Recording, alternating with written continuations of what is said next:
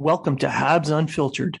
This independent podcast is featured on the Hockey Writers and iHeartRadio, bringing you honest and unfiltered entertainment and discussion on the Montreal Canadiens and hockey news. Your hosts, Matt Smith, Treg Wilson, and Blaine Putney, are proud to be one of your trusted sources. If you are talking about it, so are we.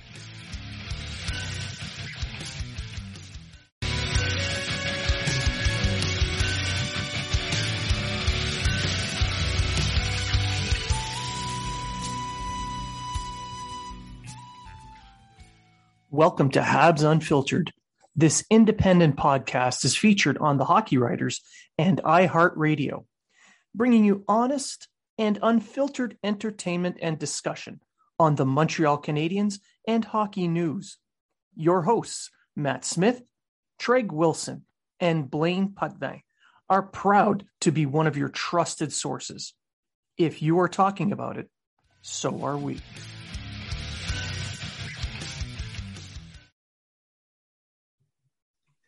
Welcome to Habs Unfiltered, episode 255. I'm your host, Blaine Putney, and I'm joined now by a special guest, Marco D'Amico of Montreal Hockey Now. Welcome back to the show, Marco. Thanks for having me back, bud. Well, this is your first time back since you've uh, you've made it to the big leagues, so we're happy that you could come back to little old us. yeah, I, I still kind of feel like I'm like Jesse Ylönen or like Laurent Dauphin or Ryan Poehling, where like I'm still kind of like that fourth line guy that could be sent down at any moment. So I appreciate the praise, but my, my goal is to, to stay in those leagues for a little while and, and kind of grow. It's all about the hustle. You, you keep that hustle going. I mean, you're putting you're putting out content three, four, five times a day. So I I know you're super busy, so I'm really happy you found some time to come on and talk a little bit about uh, the draft. So yeah. I wanted to start it off first, though, with a discussion on development and analytics. So the Canadiens hired this morning as we record, it's the 13th of May. They brought in uh, Christopher Boucher as the head of analytics. How do you feel that that's going to impact overall on the development side? There's many ways that you can use analytics to help development. Um, it's used in many places for uh, stride correction because the way that they're tracking is not simply limited to um, it's not just simply limited to, to, statistical analysis. There's motion sensing that goes into it. There's um, strategy that goes into it. Like where players tend to be on the ice versus where they need to be on the ice in general situations. It'll definitely help mentally physically and strategically in helping um, young players and existing players optimize their performances. And I feel like this is something that has been lacking uh, for a long time since basically this became analytics became kind of a, a thing. And you know, it's fun to see that kind of shift because it, as they said, uh, Gorton and, and Hughes said during their Q and A, analytics has a bad name. You might as well just change the word to information. And would you really want to have less information just because you feel like that information renders some forms of uh, you know eye testing analysis less valuable? No you take that and you add it to what you got and you make yourself a bigger conversation. It's not about supplanting one versus the other. It's about layering your analysis to throw in numbers throw in the eye test throw in gut feeling mold that all together and you go forward with a plan, be it player selection, be it pro scouting, be it amateur scouting, um, be it player development, any way you want to look at it, at the end of the day, I feel like it's a necessary tool. And I mean, my first job, I work in marketing. If I didn't have analytics, I would not be able to, to function, right? You'd, you'd, you'd have no way to improve on your performances. So if it works for me, it could work in sports. And if it could work for a championship organization, uh, then power to the Montreal Canadiens for getting that on on on the run. Yeah, and uh, I believe uh, in the same press conference, Hughes and Gorton were talking about the importance of translating that information to the other departments and having the right voice for that. And Boucher, he worked with San Jose. He was one of the founding members of Sports Logic uh, IQ. So I feel like they've got the right voice there. So that that could really help, especially on the development side, when they're going through a rebuild like they are now. You know, that's that's important. Um, Mega important because, as we remembered uh, in 2018, they announced, uh, you know, under the Bergevin era, they announced a reset, and you know, if analytics were used and a more open communication were given, how many more prospects in that time frame between 2018 and 20, uh, 2018 and, and 2021, I would say, how many prospects would have developed more optimally, say? And I think that that's the thing you have to keep in mind. Like, would they perhaps have been more optimal in Victor Mete's development? Would they have been better in Jesperi Kotkaniemi's development? Would they have used a guy like Arturi Lehkonen in a top six setting, as opposed to just seeing him as an elite defensive player? And we can clearly see in the playoffs that those numbers are translating offensively for Colorado. So it brings extra information. And that's why development doesn't stop when you make the NHL. We, I like everybody likes to say the NHL is in a developmental league. They're right. It isn't. You need to get to the NHL, but you can still improve at the NHL level. And if you don't improve, that's when you're in trouble. Well, I mean, you just look at Sidney Crosby, one of the hardest working players in the league. He's yeah. he's been called the world's best for years, but he never stops working at improving.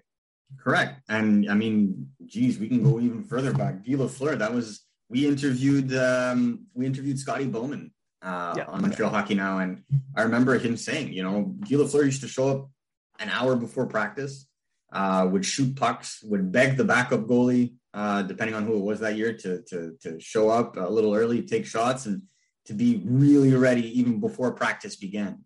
So dedication and talent go a long way. And if you're able to communicate and facilitate the way in which a player can improve with the addition of information that is communicated in a way that they get it, and this is why it's going to be important because you have a guy like Martin St. Louis. Martin St. Louis is a great communicator. I sat in those press conferences listening to him, and it was like I was back in university listening to a professor because it was concise, it was digestible, and every time he explained something, he took the time to think about it. Those are characteristics of a good communicator, and it's essential if you're going to build a team that is going to be consistently learning and improving itself. Yeah, and he's also someone that has uh, identified how to communicate to sp- specific individuals to break it down and p- uh, provide that information to improve that one specific individual instead of using a, a wide brush, uh, using a cookie cutter plan like we had seen in the past. Um, Absolutely. And and now there's there's also an opportunity in the scouting department. Uh, Daniel Dore uh, just stepped down from the New York Rangers. For those who don't know, he had been with uh, Boston for I believe since 1998, and then he went to the Rangers in 06 or 07 he's been with Gorton basically for about 96 to yeah. 96 to 06 07 and then yeah. 07 08 till now in, with the Rangers. Yeah, and he is so he's been with Gorton for 20 some odd years and he was a key figure in picking out a lot of players out of Quebec. Now he's possibly available and he has that rep, he has that that uh, working relationship. So yeah. How big of an impact would that be to improve on the scouting side? I think it's a necessary thing. I think that the Montreal Canadiens have the the the funds, the money, the, the will, the drive, and the need at this point to expand their scouting team. It's it doesn't make sense that they have four scouts for all of Canada. I'm sorry, it does it does not make sense.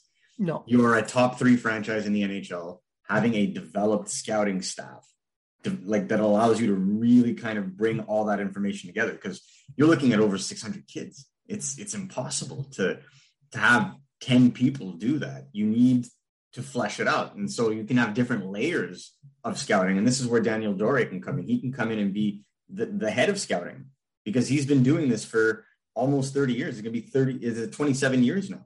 I think he deserves a shot at being a head scout. And I would, you know, diminish a lot of the anxieties towards Nick Bobrov, who is he's probably going to be taking care of the European side, being the head guy over Martin Lapointe. And then you'd have basically Daniel Dore and then Lapointe and Bobrov under him, and then a, a, a you know a flurry of, of regional scouts below. And I think that that's interesting and necessary because having a proper structure to your scouting team then allows for the proper trickle down effect of information.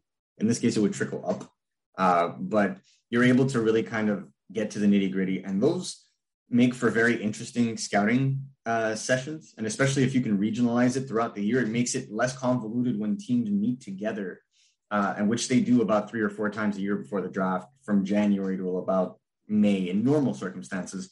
This year, the draft's in July. Um, so it really allows you to kind of, you know, bring digested information to the table that you can kind of present in a way that's already been peer reviewed by everybody else.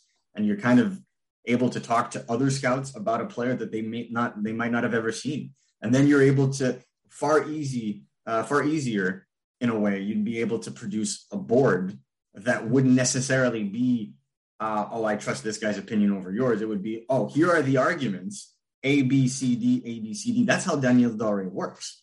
And if, if we remember, uh, I believe it was in 2014 in the third round, I remember the video of him banging on the table in the Rangers uh, draft board. And they ended up uh, getting up and going to pick Anthony Duclair, who grew up uh, right down the street from me in Laval. And, you know, a lot of people were like, oh, you know, we're not sure he's ever going to make it. Boom, next season takes off and then World Junior Championships and, and, and, so on and so forth. And now he's really found his groove with the Florida Panthers. So being able to identify talent is a gift. Being able to communicate their pros and cons is another. And then being able to look at what's what's going on with them and say they need to work on this, this, this, this, and this to optimize their game. That's when you take it to the next level. And that's where Jeff Gorton is very strong, is that he can do all three. And I think that's where we're going to see the value of Jeff Gorton. Yeah, he um he he tends to be synergistic in his approach where he he puts everyone together in a room and lets it organically come together where they share information and they all improve in some way based on working together whereas traditionally these departments have been completely separated absolutely and i think this is the point departments in any situation need to talk to each other yeah. in any situation. And I think we have heard significant ties between analytics development. They're throwing in scouting, of course, because that kind of goes full circle, but you need to be a machine that churns in new players consistently. The Canadiens had a massive hole between 2012 and 2017 where they weren't churning out a ton of young players. In fact, Arturi Lehkonen is the only was the only consistent NHL player up until last year that was picked in that time frame. Now there's Jake Evans. So it's they have to get better in that, and especially with their first round picks. And I think that that's going to be a major point. The Canadiens have four first round picks over the next two years. And you can even factor in their, their second round pick this year, which is basically a late first as well. So you got to hit on those. If you're uh, a retooling, rebuilding, I don't, whatever nomenclature you want to use, if you are not maximizing those picks, you are in the wrong business. Yeah, yeah, they're definitely it's it's a rebuild. I, I, it doesn't matter yeah, what, what, they use, whatever it's, you want to call it. Exactly. Clearly, yeah. Now, granted, um, Bergevin did a little favor before leaving, in that him and Timmins brought in a ton of new prospects, stockpiled a ton of picks. So the rebuild's not going to take quite as long as a traditional one would, but that doesn't mean it's not going to take, you know, it's not going to happen overnight. So, no, and it's because they have pieces already, right? Yeah. Like it's it's a failed retool. I mean, let's call it a spade a spade, right? So there's yeah. still the high end um, assets that they acquired during that retool that are still there. And this is what the time frame should have been back then, but they've decided to go quickly because they had they still had Carey Price and Shea Weber in their in, in their playing days, and so it makes sense. But now you have you don't have a, a raise the the sky kind of scenario where you have to trade everybody. You have Nick Suzuki, Cole Caufield, Kaiden Guhle, Joshua Roy, Riley Kidney. Like their prospect pool is already in the top half of the of the NHL, and now you're throwing in the first overall pick, another first round pick, an early second, and then more picks next year. Um, I think that they have a head start on a full rebuild by about two years, I would say, because I, you know, Caufield and Guhle and back to back drafts are really good picks to get. Um, so I don't think it'll take five, six years like everybody else thinks, um, because they don't have to deconstruct their roster to that degree. Do I think it's going to take time? Yes, I don't think they're going to be competitive next year. Um, if you look at the division, uh, this is no disrespect to the Montreal Canadiens, and Kent Hughes can obviously surprise us still. But the way the roster is shaping up and the way that their salary structure will limit any movement whatsoever, unless there's a fire sale of Montreal Canadiens players that we don't see coming. I, they're going to be probably around. I don't think they're going to finish dead last, but I, I don't see them being out of the top, the bottom 10 is what I'm saying. When you have, you know, the established top four of, of Boston, I, I think Bergeron is going back to Boston. I, I, oh, yeah. I, wouldn't worry about that. Those that think he's coming to Montreal, I don't think that's going to happen. So I think Boston's still going to be where they're going to be. I think the Leafs are going to be even hungrier if they're eliminated by the time this episode comes out. I think they're going to be even hungrier next year. Um, yeah, no, I'm Fingers I'm not crossed. allowed to show favoritism anymore. that it be even for the Canadiens or their or, or against their rivals. So I'm just stating if they do lose, then they're going to be aggressive, and I don't think they're going to go backwards. I think they're going to trade someone to go forward. Um. Tampa Bay is going to be Tampa Bay. They're not losing any core pieces next year. And the same thing can be said about Florida. I think they're going to lock up Huberdeau this summer. So how do you compete with that? You can't. Like even if you could potentially compete with Boston for that last spot, we're no one's talking about Detroit, who is going to be a much better team next year. Uh, Simon Edvinsson is coming over as well, so the, the, another young stud defenseman. Ottawa is going to be better. They're going to be more aggressive this year than ever before in filling out that roster, and they have the cap space. So we'll see what they can do. And then Buffalo finished the year on fire. They were right next to the Montreal Canadiens uh, for the longest point in the standings, and then shot up towards the last bit of the season. And if they're able to continue along that path, they can also make it very difficult for the Canadiens. So, like, I don't see the Canadiens being able to compete with that with the roster they have and the way that it's made up, especially with their their issues in goaltending. And I just don't. If that's going to be the case, yeah. then you need to focus on development. You need to focus on scouting, and you need to Kent Hughes said it. You know, it's going to take some time. Now, I think that uh, I think everything you just said kind of points to why it's a good time to have the rebuild now, instead of trying to go into an arms race when you're you don't have the weapons to do so. Just reload. Just sit back, reload. Let them let them kill each other back and forth while you while you get healthy, while you get better. just under St. Louis last season, um, St. Louis systems and concepts brought the team to about the midpoint uh, of most statistical, uh, you know, offensive and defensively. So, you know, if they're, if they're hovering around 18th in all those categories, then it's not out of the realm of possibility to say maybe they can finish 20th in the league, you know, get a 10 to 12 pick, which better than this year. It's still competitive, but it's still going to give you a really good pick next year. And, and I think that's an, a, a really good, uh, a good step forward. I I honestly think they'll still pick top ten next year. I'm I'm I'm of that yeah. I think they'll take a step forward, like we saw throughout the year.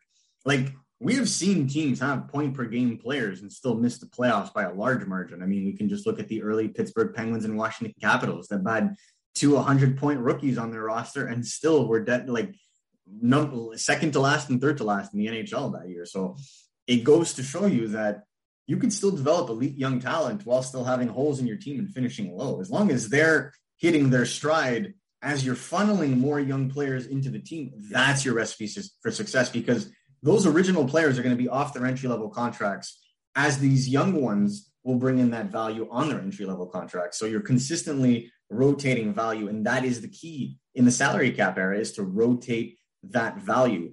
Teams that do best, you look at Tampa Bay, for example, they did best because they had key players on contracts that were either entry level or bridged. Uh, you look at Kucherov, you look at Sergachev, you look at Point, those were bridged contracts. Right now, if you're looking at Colorado, Colorado is getting great value from guys like Bowen Byram, Cale Makar. Uh, well, I mean, not anymore. It's still great value, but I'm just saying it's not you know an entry level contract. Yeah. Um, and then Bowen Byram is going to provide them with great value for the next two years as well. So that when those players are able to come in and do as well as they have, and I, I want to remember one more guy, Seth Jarvis for the Carolina Hurricanes has been great value for them in the playoffs. Again, entry level contract. So when you have an established core, you're able to just funnel these guys in. That's when you that's when you have sustained winning, and I think that's what Kent Hughes wants to do. Yeah, and I'm going to date myself here by by saying this, but I remember when Joe Sakic started in the NHL as a Nordique when he stepped in. He he was having 100 point seasons, and the Nordiques were at the mm-hmm. dead last. They're at the bottom of the standings, and eventually, once they moved and got a goalie, they started winning cups, and that's that, that's exactly what you were pointing at. You got to you got to get your best players to reach their peaks at the time when you have the most support for them. And it looks to be mm-hmm. the plan for Hughes. I think so. Honestly, like, and, I'm not tooting my own horn, I swear. Okay. When it comes to this, body language for me is everything. And I, seeing a, a general manager on TV versus like seeing him live, you, you see body language a little bit more and you pay attention to the subtleties. At his end of season press conference, uh, Kent Hughes looked like an individual that was ready to partake in patience. He was an individual that whose main goal was to re- gain some liquidity in his salary cap structure and focus on his youth. And you know, he spent a lot of time going over the players that impressed him that are young and coming up. And it wasn't about being a competitive team next year.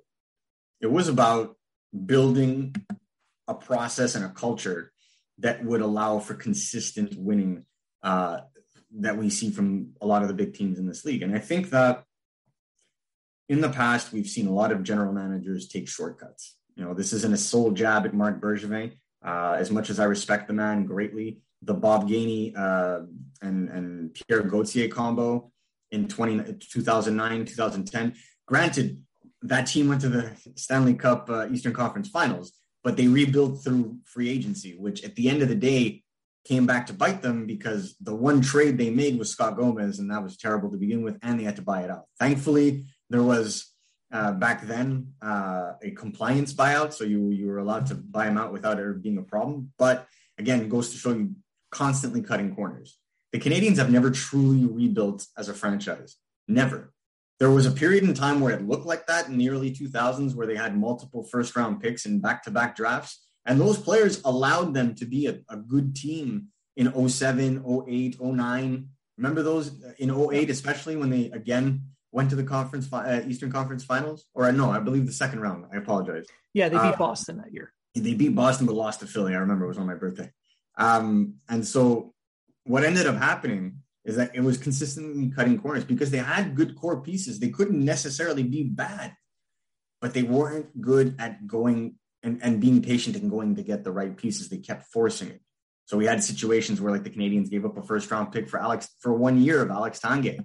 Yeah, basically sixty some odd games of Alex yeah, Tanguay. It, was, it was basically a rental, and it, it, this consistently happened. Bergevin was guilty of the exact same thing, and it's situations like that that frustrate you because you know Bergevin, for example, had a great core of of Pacioretty, Subban, and Price. All he needed to do was get a number one center and he thought he had it in Galchenyuk because he had the third overall pick, and that's respectable and that's fine. But your job is to go and get him another one while he's waiting. This is the benefit that yeah. the Canadiens have now. Say with their first pick, if they decide to select a guy like Shane Wright, because the Canadiens are weak at center, they're going to be a weak team. But at least they have the the top guy already for now in Nick Suzuki. Nick Suzuki was basically a man on his own for three months in the NHL. He was the number unquestionable number one center. The guy right next, right behind him was Laurent Dauphin or uh, Jake Evans for the longest time while Dvorak was out. So by having you know a Suzuki, a Dvorak, kind of handle you know the top end, you can kind of ease in a guy like Shane Wright. And I think if the Canadiens are able to to if they see fit to select him, then the, that would be a change in pace from what we've seen them do with prospects before which is rush them and put them in a situation they're not ready for. So that that does bring me to the 2022 draft. You you mentioned Shane Wright. Now there's some that are of the mind of comparing this draft to next year's draft. You know, saying it's weak because you don't have the generational talent like Bedard next year, who's a special player, but you know we need to tank so we can get that. But uh, there's no guarantees you, you win another both. lottery. Yeah, just do both. Yeah, do tank, both. Tank next year and just pick the best player available this year. Who cares? Exactly. So it, you can't guarantee you're going to get Bedard next year. So you you got the lottery win now. You have this. You you know what you have. So the decision now comes down to Shane Wright or someone else. Now I know uh, Simon Boisvert over uh, on 91.9 was talking yeah. about Conor Geekie, but yeah. I think he says that more to kind of get the ball rolling in the discussions. No, I, I like I was on that segment actually. That was so we went back and yeah. forth. And what I respect about Simon's uh, way of looking at it is when he's not sure, then he, like if he doesn't have a consensus, he'll just like open up the game and every, all the outside noise is out, and he just looks at what he likes. Yeah, and yeah, he looks at Geekie's size because he's like, well, when this guy matures and he's optimistic that Geekie is going to fix his his, his explosivity. Um, if that's the case and and he is able to fix his explosivity, then yeah, I think he could be a number one center. But I still don't think he'd be as effective as Shane Wright. And so the reason for that is because a I doubt that he's going to fix that explosivity to the point where it's anything more than NHL average, um, which won't make him a bad player. He's a guaranteed top six center for me, like a hundred percent. In any other situation, if Montreal are picking tenth, I would be thrilled if I saw them pick, like I would tell Canadiens fans to be extremely happy because that is a good hockey player. I have no problem, no problem. Oh, yeah. But it's because he he a lot of individuals tend to lean on size, right? They're afraid of the smaller players. And that again, I've always said this, a player has never fallen because they were too big and you regretted it. Never, right? A player has always gone up and was drafted because of his size, and there was regret. We can all think of Logan Brown. Hugh um, Jackman. Um, as, pardon me? Hugh Jackman. Or um, Hugh Jessiman, sorry.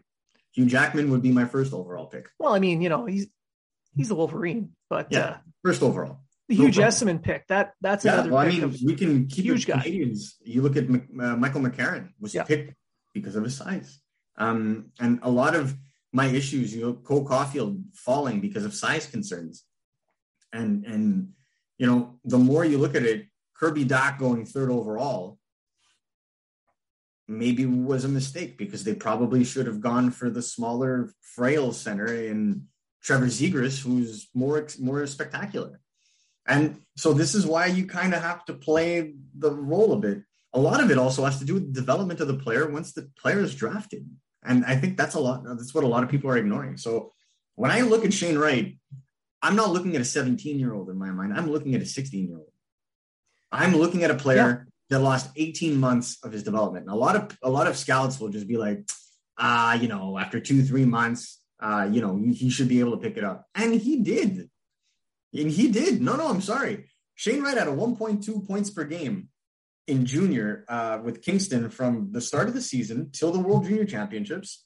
And when he came back from the World Junior Championships, he had a 1.6 point per game. That's an 105 point pace in the OHL. If he had 105 points, ain't nobody questioning him going first overall right now. But it's because numbers and offensive production, and because he's not he's not a spectacular player. And that's exactly spectacular players at yeah. first overall. And you know what? Leon Draisaitl was not a spectacular player at all at that age. He was, you know, a big center playing in the WHL that was really raw and needed development. I think Shane Wright is like that. I think Shane Wright now may disappoint you, but I think in two, three years from now, when he's caught up to the rest of his class, because this isn't a Shane Wright problem, this is an OHL problem. Yeah. Uh, and it's this is the thing. Like I've spoken to a lot of OHL players, um, Del Bel Belluz that plays for the Mississauga Steelheads, Owen Beck, same concept. Uh, Ty Nelson that plays against Shane Wright right now uh, for the North Bay Battalion. Uh, oh, um, even um, Pavel Mintyukov, who is now just joining the OHL, listening to their different experiences Mintyukov missed an entire season, could have gone back to Russia, you know, and, and stayed here and trained anyway. All those kids missed a year. Listening to their experience in the first four months of the season versus how it's picking up now, you can you see the difference. You see the distinction. And I always think back and I go, Shane Wright was a dynamite player at the age of 60, well, 17 in a U18 tournament last summer. Do do people honestly think there's going to be that that pronounced of a drop, off? Yeah. No. I think that his coach uses him poorly. I think I, you know, no offense to Luca Caputi, um, but there's no top end defenseman on that team. It's not a very good team. He's not playing on a dynamite Frontenacs team. Yeah, there's good offensive uh, players, but they tend to disappear in the playoffs. And he's doing well points wise in the playoffs, but he's just not eye catching as people would like. And I think that's the difference. When you see a guy like Juraj Slafkovsky, he's eye catching because he's massive and he moves yeah. quickly. And I like that. And there's nothing that I, I there's nothing I dislike about the player. He's a he's in my top three, and so is Logan Cooley. It's there are aspects of their games that they are able to do where we watch them that wouldn't be uh, translatable to the NHL. And I think that's the key. Yeah. Whereas when you look at a guy like Juraj Slafkovsky, he's in, he's great. He's going to be a solid top six power forward, if not top line power forward. He's got the speed, he's got the skills, he's got the shot. Um, obviously, defense is something that every young player is going to have to work on. But my issue is, and this is what I like to call it, the uh, Rantanen Puljujarvi spectrum. Because when you come out of, of, of the Finnish Liiga, you're six four, you're massive, you're already physically built. He's 228 pounds. I, I, you can't be that much more uh, and play the game he wants to play at the NHL. So he's close to physical maturity already. Yeah. Um, so there's not much physical growth that can come from that. So when you start playing against teams whose defensemen are the same size as you and are as physical, if not more physical than you, will he be as effective? Will he be able to play as effective in tight against players that are used to playing in tight spaces? This is what you need to look at. Whereas Shane Wright, we know he can already do that. He's been doing that for a very, very, very long time.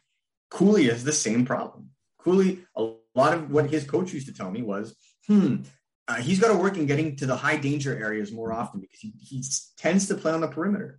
But when he goes to the high danger areas, he's super creative and he'll deke your, your jockstrap is in the stands because he dekes you right out. So there are flaws in every single one of these players no player is perfect unless they're generational. And you see it with a guy like uh, Connor McDavid at the time, Sidney Crosby, uh, and you know potentially Connor Bedard. He looks great. So to me, I don't think it takes away from the player. It just forces scouts to have to diversify the way that they think and evaluate a youngster. And they're not, they've never been put in a situation, except for the last two years, where development wasn't on the same playing field, prospect per prospect. And I yeah. think that's the key. Yeah. There's there's a lot of some guys played 20 games, some guys played 80 games, some guys played no games last year. And now with Shane Wright, uh, I feel like his his main attribute is his his hockey IQ, which could really help translate to the pro game because he already plays that pro style system. He's already, um, you know, he's already got the NHL size. I think he'd be more effective. He would be NHL more effective, yeah because in junior there's not much structure to their game or support. Yeah, puck support is key, right? And this is the thing. And if you watch a lot of the Kingston Frontenacs games, like there's very little puck support. They're very much like to their own, and and the amount of plays he makes that goes to die on their sticks a lot of the time, you like you feel terrible. But because it's a team full of shooters, he's a pass he's a pass first guy in that roster right now, which has brought on a ton of criticism because they're like, well, he scored 39 goals at 15. Shouldn't he be scoring like 50 at the age of 17? Well, no, because they're using him differently. Yeah, exactly. This is not a team that's predicated on full octane offense like he was, like Kingston was uh, in in in 2019, 2020. It's no longer that. And he I think that uh, if you put him in the in an NHL setting with NHL players like like wingers that can pass and shoot, like really diversify the way the utilization works, I think you'll see the player that many were expecting. Yeah, a lot of players uh, tend to do better when they're playing with better players, and he seems to be that kind of guy. Uh. He has that kind of skill set, and I know a lot of the, uh, as you mentioned, a lot of the uh, uh, naysayers are talking about his offensive production. He he only finished eighth in the OHL in scoring. But if you look at who finished ahead of him, he is the only draft eligible player. Everybody else is older. Oh yeah. Uh, so yeah, they're there was a time where there was a time where Luca Del Bel had like a good 20 point advantage over him and he caught up. Yeah. And again, like there are few top, like number one overall picks. Like Connor Bedard, for example, is great. I'm never going to knock him. Does Connor Bedard play on the penalty kill? Not often. No. Does Connor Bedard go up against the top lines of the opposition? No, he goes against their shutdown lines. Shane Wright is used so differently than the way that that actual top end generational talents were ever used in the CHL. And I think that's my problem. Is is he's not being deployed as the offensive menace that he is. He's being asked to play a role that doesn't necessarily suit his style. When I think of Shane Wright, I think of his under under 18s last May, where he just comes in and is one of the best players. Like him and but it was the Connor Bedard and Shane Wright show basically oh, yeah. last summer, yeah. and that's what I remember. That's what I'm going to see. Yes, he struggled in the OHL, but his team was like without Shane Wright on that team, I'm not sure they would have made the playoffs. I'm going to be completely probably honest. not. No, I just I don't think that they have as many 30 goal scorers on their team if it's not for Shane Wright on that team taking on the attention and being double shifted or double covered basically every shift. He's got a spotlight on him and he's going to improve because of it. Do I think that there's that much of a difference between him, Cooley, and Slafkovsky? No. And this is where I want to bring it to. I do not want to say or put Shane Wright on a pedestal. I just want to point out that this is a very good top three. This is a top three that any team picking in the top three, you know, Montreal, New Jersey, Arizona should be very excited about because there are options. These are going to be three really good players. And I feel like, you know, you don't need to prop one over the other to, to, to value them. I think that they're equally as valuable together. And you're really picking at straws at this point because I think all three of them are going to have a great NHL career. Um, I think just the, draft, you're just looking for who's going to have the larger impact for your team. Exactly, exactly. And I think this, you know, when you t- when you when you listen to Kent Hughes talk about culture shifts and bringing in winners, I think I think we see where he's going with this. I think the Canadiens very much like Shane Wright, and the only reason they're in Helsinki right now, in my opinion, is to do due diligence in seeing Slafkovsky live. And that is not to say that you know doing your due diligence is a negative thing. Quite the opposite. Juraj Slafkovsky came from being a potential top 10 pick to being a consensus number two, fighting for number one when no one thought that that was ever going to be a question. So that takes a great amount of, of performance and skill. The only thing that will keep me kind of concerned with him is going to be uh, the long term production because yes, he did well in the Olympics, but he wasn't anywhere near as uh, effective in the Finnish Liiga. Um, you know, it wasn't. If you compare the offensive output or the creativity to guys like Kaapo Kakko, who have the record for for under 18 scoring in that league, or or, or Kotkaniemi, or Marco Granlund, or Patrick Laine. he's woefully under them offensively. The main reason why he's at number two is because he had a killer Olympics. And again, yeah, today it, it did help. Really, yeah, and he had a really good World Championship game against um, against France today. He was the most used player for Slovakia, which is fine. And, and, and like I said, you know, like that's a non-pressure situation. I think teams are going to want to see him in an elimination setting. They're going to want to see him in a, in a quarterfinal, a final, see see what happens because you know playing France is fine and dandy, but I think they want to see him versus NHL caliber talent. That's when you're going to know.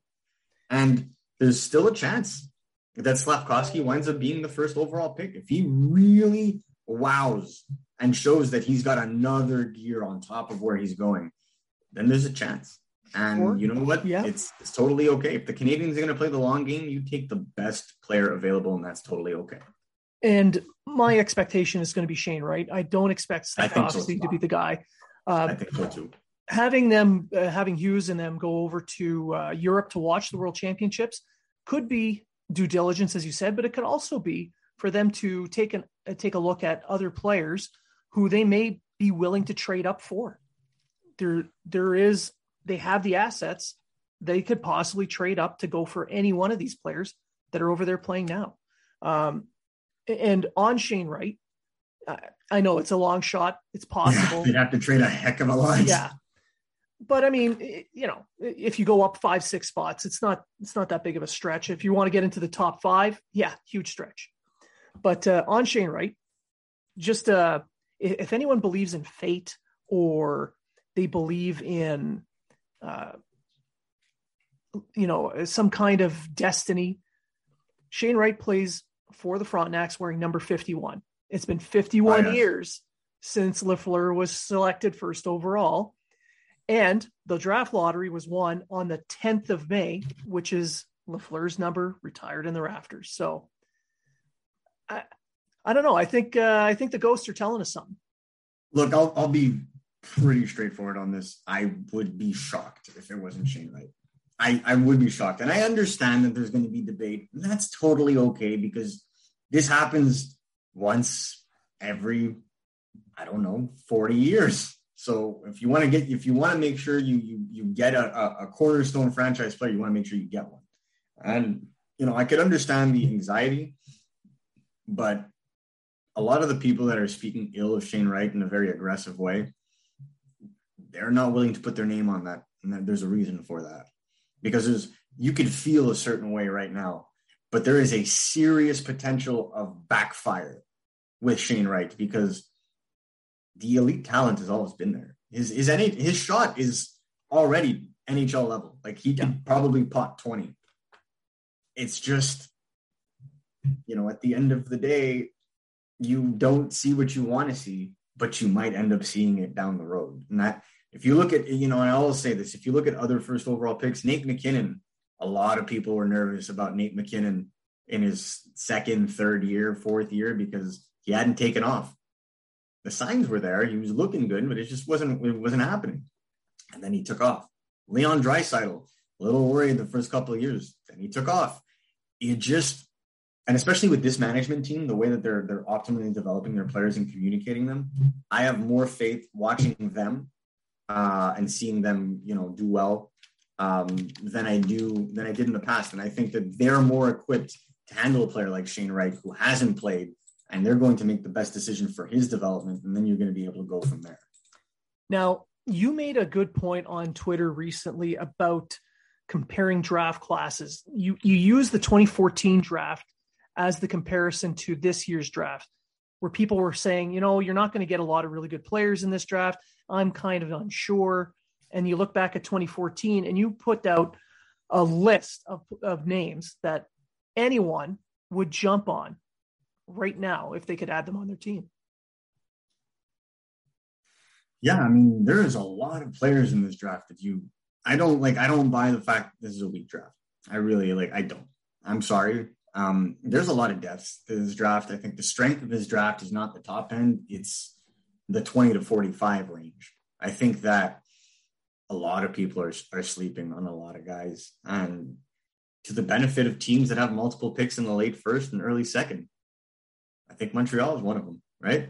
Yeah. Uh, so it's uh, it's definitely going to be fun because I got to tell you, and I can tell this is how I know. There are some drafts where I get to do a top 32 and I get to, well, I mean, it's the first draft I do a top 30 or second draft I do a top 32. So not many times, but you do a draft ranking in the first round. And sometimes you reach the end and you're like, oh man, I got to think of who I would put at like 29 or 30. Like, oh man, because like I don't really feel like this player should be there, but might as well because I, I need a 32nd player, a 31st player.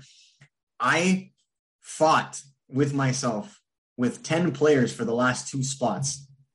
That just to show you. And this was before the U18s. Just to give you an idea, this was in January. Yeah. So I was fighting with myself then. The one I just did on, on Montreal Hockey Now, I if I had hair, I would have pulled it out because there is a lot of talent. And I feel like I found it. It's right. Yeah, no, I, I tried here, but then I had to shave some. Here we go. Um, it ended up just making it more intriguing because it warranted maybe more of a top 60, 64 approach where you go more in depth and, and you look at what those early picks are. And I, I've always said it. I've always, always said it. The most valuable pick in the draft outside of first overall, obviously, like we're not going to go there, but the most, the highest value pick, in my opinion, is the first pick of the second round. Because, Which brings me to a point that I wanted to bring up. The Canadiens hold it. And I was looking at some players, like they'll pick up anyone who slides, but there's one name in particular that I want to know if you think that they should really take a chance on him. And that's Ivan Miroshnichenko. Instantly. I realize he's got he's he's got Hodgkin's lymphoma. He's going to miss the year, but the skill, oh my god, the skill's top 10 skill. I wouldn't even be surprised if he were gone before Calgary's first round pick. If NHL teams, and I'm knocking on wood because the last the last thing uh, sorry, I, I just kids and cancer I can't do. The last thing I want uh, is the is to get bad news.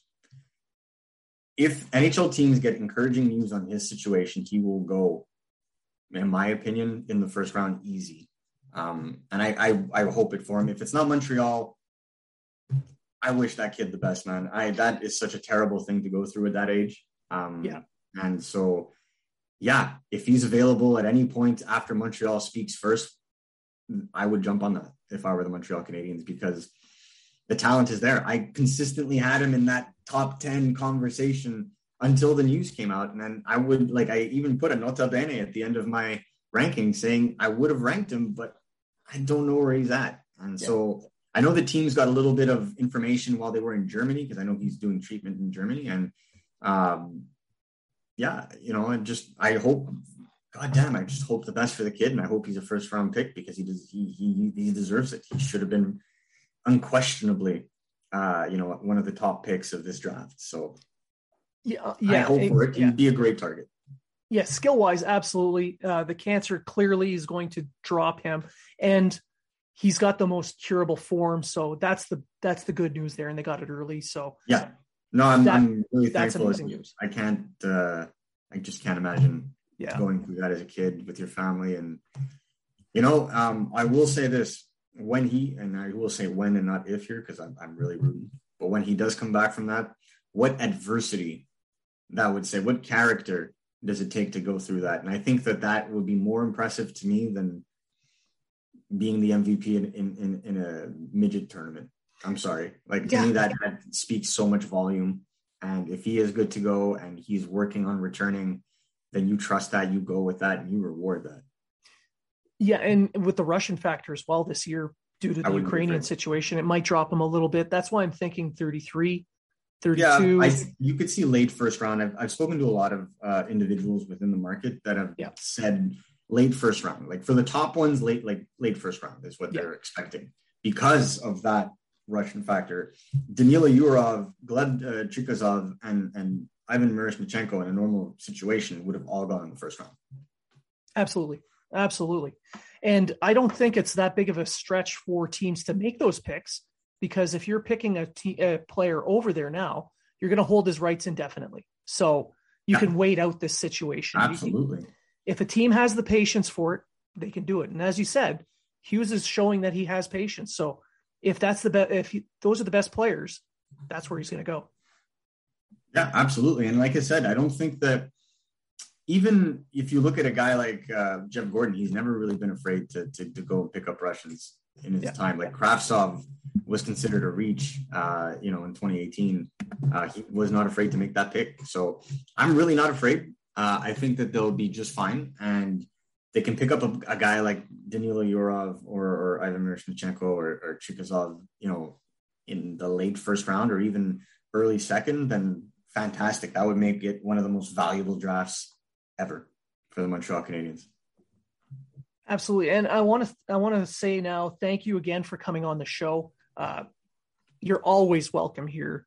You, you know, we we pride ourselves on being inclusive with everyone in this in, a, in our hockey community and we love these passionate discussions that we can have especially when our guests can bring that passion with them and you definitely do so why don't you tell my listeners where they can find your work and where they can find you Uh, well, so I'm the beat writer for Montreal Hockey Now, so montrealhockeynow.com. Uh, if not, uh, I'm pretty active, more more than I should be, I think, at times. On Twitter, uh, MN D'Amico, um, you can find me there. And uh, on Sundays, uh, if you're in the Montreal area, I'm on TSN 690 at 8 a.m. Uh, and then sporadically on French uh, radio 91.9 in Montreal. Again, thank you so much for coming on and doing this. Uh, I really do appreciate this. And, you know, um, thank you. And for my listeners, uh, remember if you're talking about it, so are we. Be sure to go to habsunfiltered.net to check out all the great giveaways, all the great sponsors, all the promo codes for each sponsor to save you money on amazing products.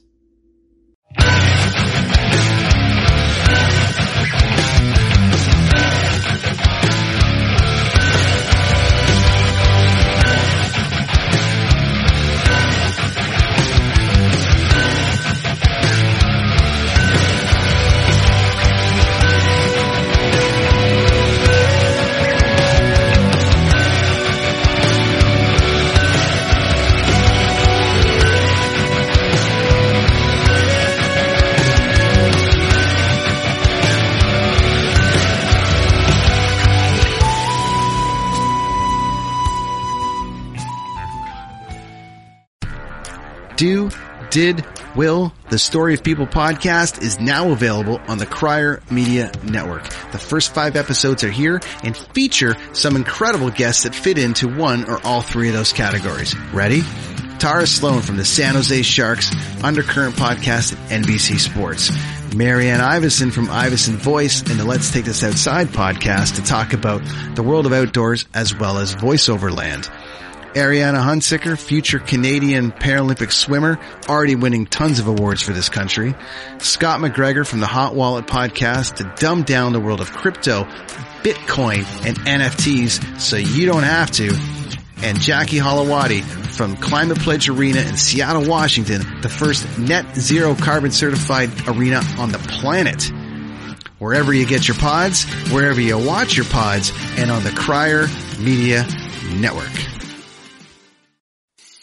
I'm Matt Kundle, host of the Sound Off Podcast, the show about podcast and broadcast. Since 2016, we've been speaking with amazing people who have populated your ears for decades. Legendary broadcasters, research wizards, talent experts, podcasters, voice talent. Almost 400 stories, all for free. Subscribe or follow the Sound Off Podcast on Apple Podcasts, Spotify, Amazon Music, or at soundoffpodcast.com.